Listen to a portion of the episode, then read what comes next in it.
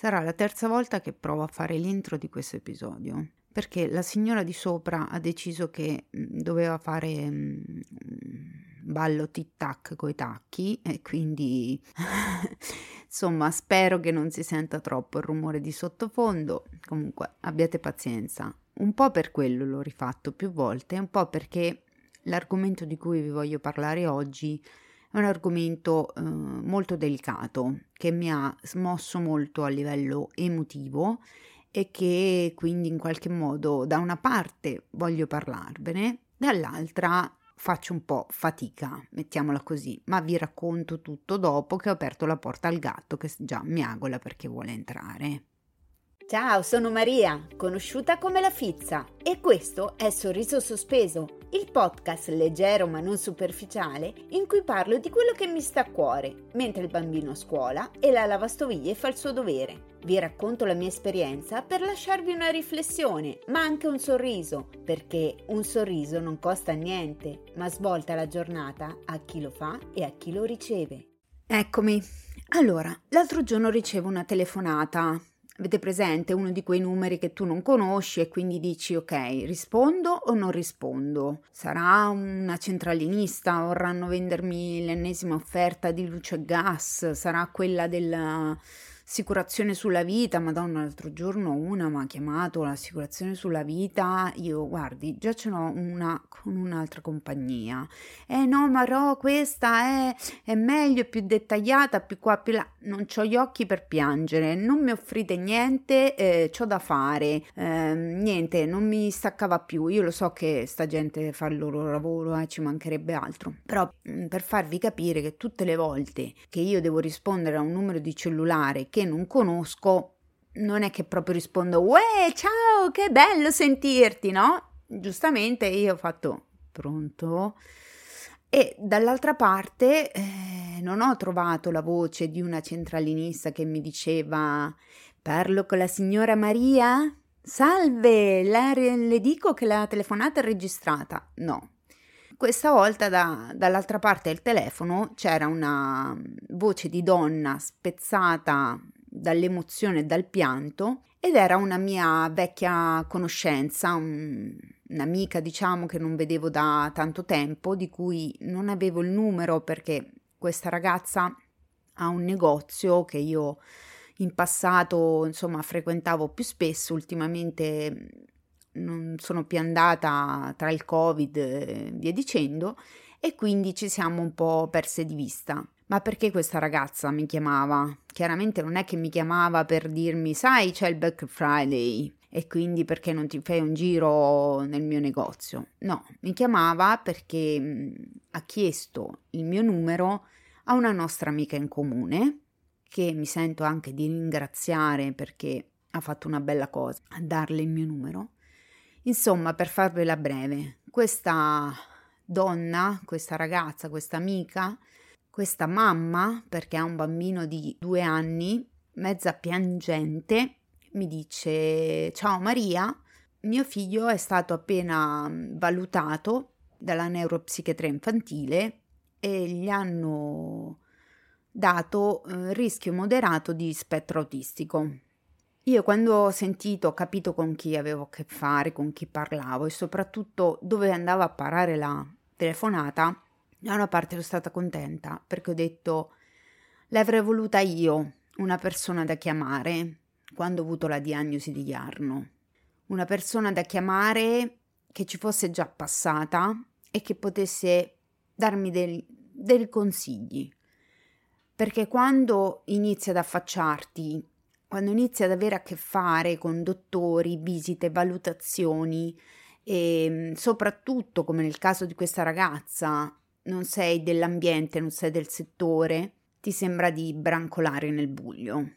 Io eh, ho la fortuna di comunque essere un'educatrice che lavora con i disabili, di conoscere soggetti autistici, sono un po' del mestiere, mettiamola così. Quindi per me, in teoria, sulla carta doveva essere più semplice, ma vi assicuro che non è stato semplice neanche per me. L'unica cosa è che io avevo uno, quello strumento in più di avere un minimo di rete di persone che lavora nel settore, per cui mi sono subito mossa a chiedere quale fosse, non so, il centro migliore dove, a cui rivolgermi, dove poter andare. L'ho fatto valutare se a Pesaro o Caffano, insomma, ma al di là di quello, io stessa, a maggior ragione che ero del settore, all'inizio negavo, negavo che, che ci fosse qualcosa che, di diverso, qualcosa che non andava nel normale, diciamo, canonico sviluppo. Scusate, io faccio un po' fatica a parlare di queste cose, non tanto per, perché sono dolorose, perché in realtà allo stato attuale io sono molto serena, a parte qualche alto e basso che capita a tutti, ma voglio dire, crescere un figlio non è mai una passeggiata e non è mai, insomma, esente da preoccupazioni. In linea generale, comunque, io sono molto serena rispetto a, alla crescita di mio figlio e non, come dire, la diagnosi da una parte per me è stata una liberazione, poi vi spiegherò perché, ma dall'altra comunque resta, cioè, un'etichetta che non cambia nulla rispetto al fatto che comunque mio figlio, prima o dopo la diagnosi, resta pur sempre mio figlio. Però andiamo per ordine. Quindi mi chiama questa ragazza e io sono contenta che mi abbia chiamato, perché provo a, come dire, validare le sue emozioni intanto, perché giustamente era molto spaventata, molto confusa, non sapeva cosa doveva fare, per quanto parliamo di una persona che anzi non ha perso tempo, perché comunque anche eh, rivolgersi a qualcuno per, per così, per far vedere il proprio figlio quando tuo figlio non ha nemmeno tre anni e il pediatra ti dice ma no, ma non c'è niente che non va, deve aspettare, è presto, anche perché si, si tratta di un bambino che comunque parla, parla un po' strano, un po' icolaico, ma comunque parla. Eh, ad esempio Iarno parlava molto poco, qui già il linguaggio è molto più avanti, comunque si, si tratta di un bambino, da quello che mi ha raccontato lei, molto intelligente, con delle rigidità. Però io non sono qui a parlarvi delle caratteristiche di questo bambino e neanche troppo di questa mia amica. Io sono qui a fare una riflessione che vuole essere da una parte un invito e dall'altra, così, condividere con voi un po' delle domande che mi faccio spesso a riguardo. Quanto è giusto parlare della propria esperienza come mamma, come genitore, di un bambino disabile, di un bambino autistico? E quanto invece può essere d'aiuto ad altre mamme, ad altri papà? Sapete, a me capita di ricevere dei D M, dei messaggi, di persone che stanno per avere una diagnosi, sono in attesa, oppure l'hanno avuta, oppure stanno facendo, i propri figli stanno facendo delle terapie ma non li soddisfano. Insomma, in rete è molto facile che si cerchi un confronto, un conforto anche, un consiglio. Io stessa, io stessa l'ho fatto. La prima, una delle prime cose che ho fatto è stata quella di andare su Facebook e iscrivermi a vari gruppi. Sinceramente però poco dopo mi sono tolta, cioè non tanto da, dai gruppi perché sono pigra, ma mi sono proprio tolta da Facebook, nel senso che appunto ci sono entrata sempre meno, perché spesso viene trattato l'autismo in particolar modo con, con abilismo, con comunque sia una narrazione che non condivido. Cioè io capisco, empatizzo con un genitore che non conosce niente della disabilità,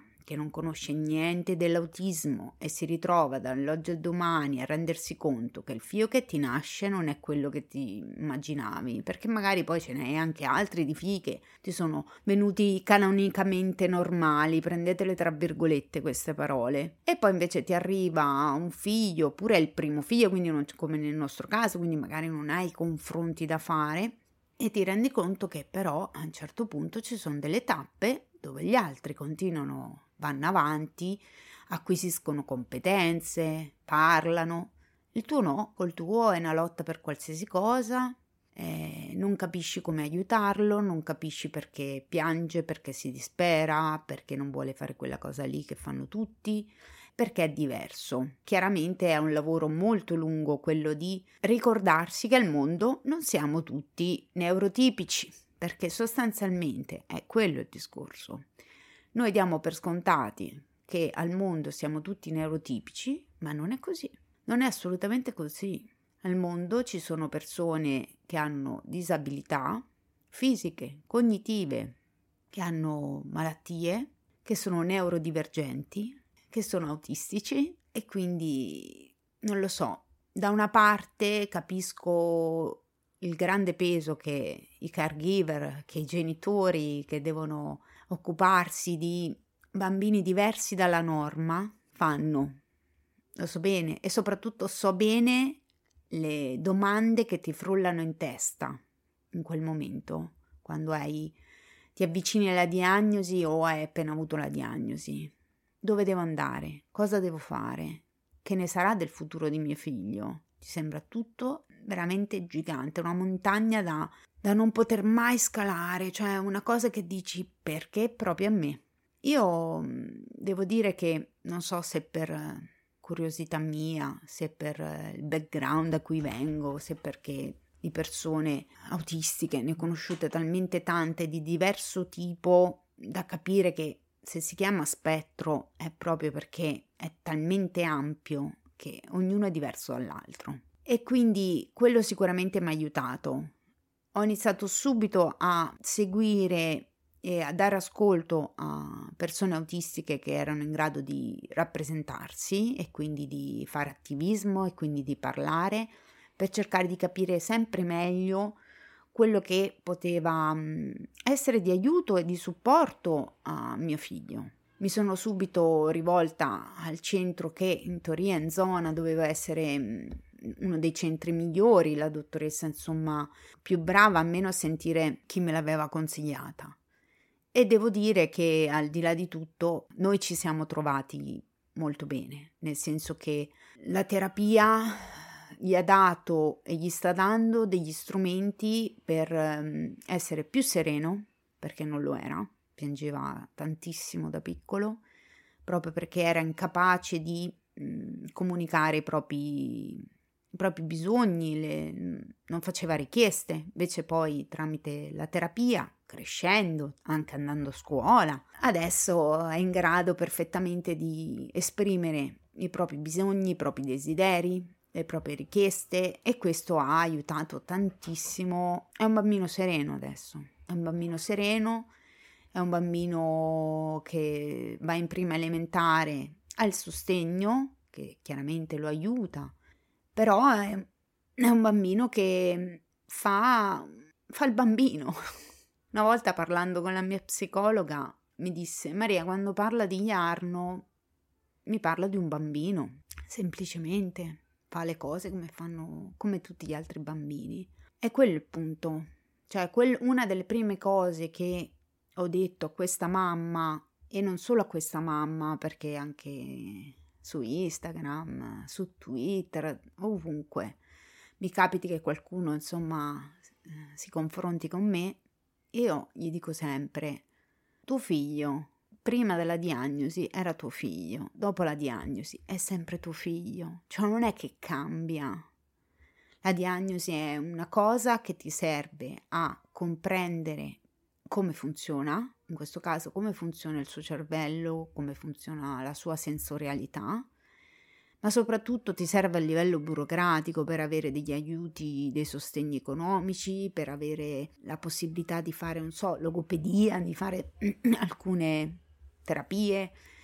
Per quanto mio figlio, a parte un'ora alla settimana di logopedia dell'A S U R, fa tutte terapie private, super costose, ma qui potremmo aprire un capitolo gigantesco sul fatto che non ci sono abbastanza sostegni eh, né economici e né tantomeno psicologici, perché noi non abbiamo mai avuto un parent training, cioè un supporto psicologico nel accettare comunque quello che do- dovevamo fare, insomma. Noi andiamo in terapia, con, con, anche con un certo ritardo rispetto alla diagnosi, però ci andiamo per conto nostro, privatamente, E chiaramente non è che parliamo solo di quello, cioè parliamo del nostro modo personale di affrontare i problemi, del nostro, quello che ci fa star bene, quello che ci fa star male e via dicendo. Detto questo, cosa voglio dire? Io, vedete, faccio fatica a parlarne della diagnosi, dell'autismo. Io parlo molto di,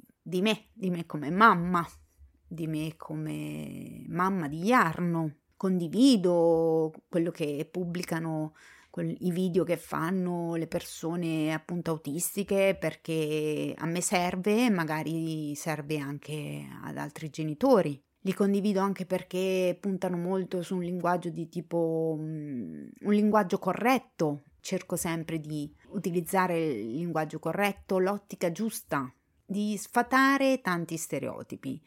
Però ecco, lo faccio più di tramite condivisioni che tramite un canale diretto. Sì, ogni tanto qual- un paio di video, ma come dire, sono sempre un po' in imbarazzo rispetto a questa cosa.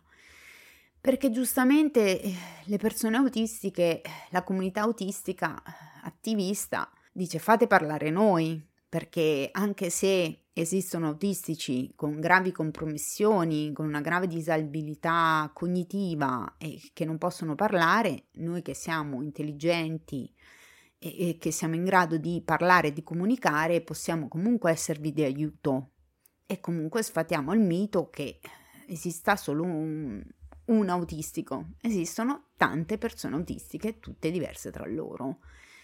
Io questo messaggio dentro di me l'ho interiorizzato talmente tanto che quindi quando devo parlare di questo argomento mi faccio sei miliardi di paranoie. Voi direte, ma che novità Maria, tu sei la regina delle paranoie. Ecco, io mi faccio sempre le paranoie di qualsiasi tipo, eh, che non ho diritto a parlare, che non ho, che, che non essendo autistica, almeno sulla carta, non dovrei trattare queste tematiche.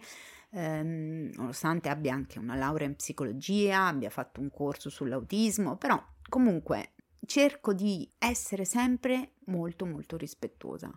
Però credo che ci debba anche essere un po' un ponte, perché io ringrazio sempre, anche quando ho fatto la puntata eh, di Ordinary People in cui ho parlato con Martina, l'ho detto più e più volte, ascoltate le persone autistiche che parlano, che possono, che fanno attivismo, che fanno divulgazione, e io sono la prima a sostenerle, ad ascoltarle, a condividerle.